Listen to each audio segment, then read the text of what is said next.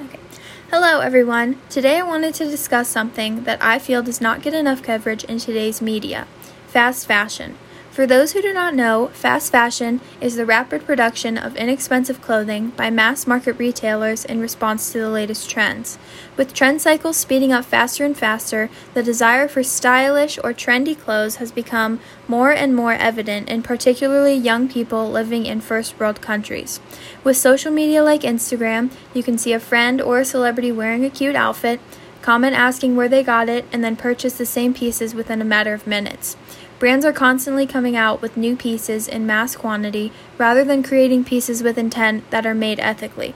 Since clothes are now deemed out of style by the majority more quickly than ever before, they are more likely to be thrown out either by the owner or a secondhand shop down the line. According to Earth.org, a website dedicated to helping people educate themselves on the climate crisis, fashion production comprises 10% of the total global carbon emissions. The production of clothing dries up water sources and pollutes rivers and streams. The fashion industry is also the second largest consumer of water.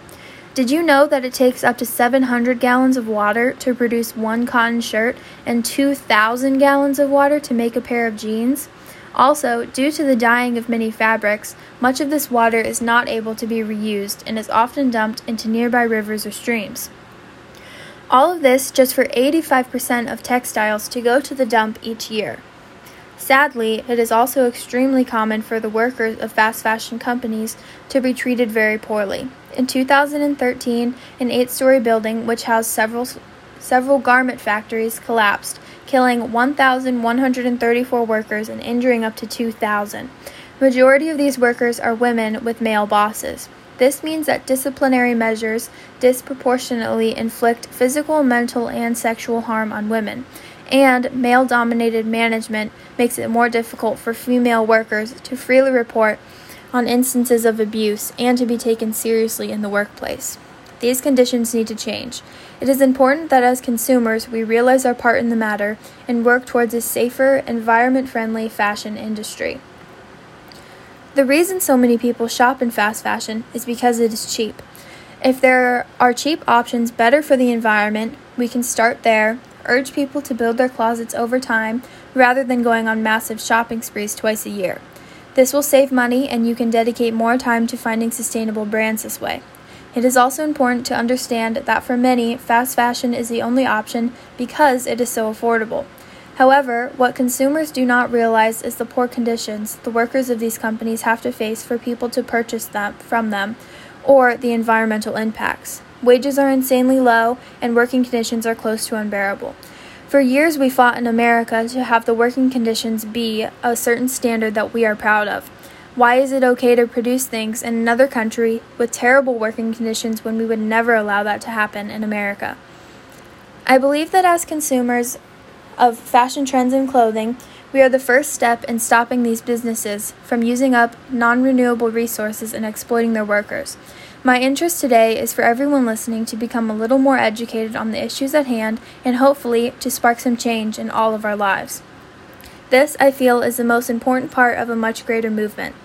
Becoming an expert of an issue you care deeply about will only help you in the long run. There are many articles and documentaries to read or watch that will help along the way. We can also take advantage of the resources we have presented to us by being students at Kent State, one of the best fashion schools in the country.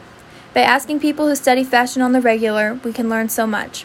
Once you're an expert, you can begin helping others on their journey. However, for change to happen, we must get the word out.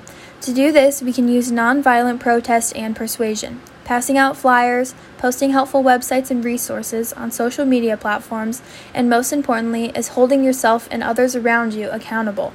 If you see a friend shopping fast fashion or a haul on social media and all the pieces are from unethical brands, urge these people to check out other stores and show them why.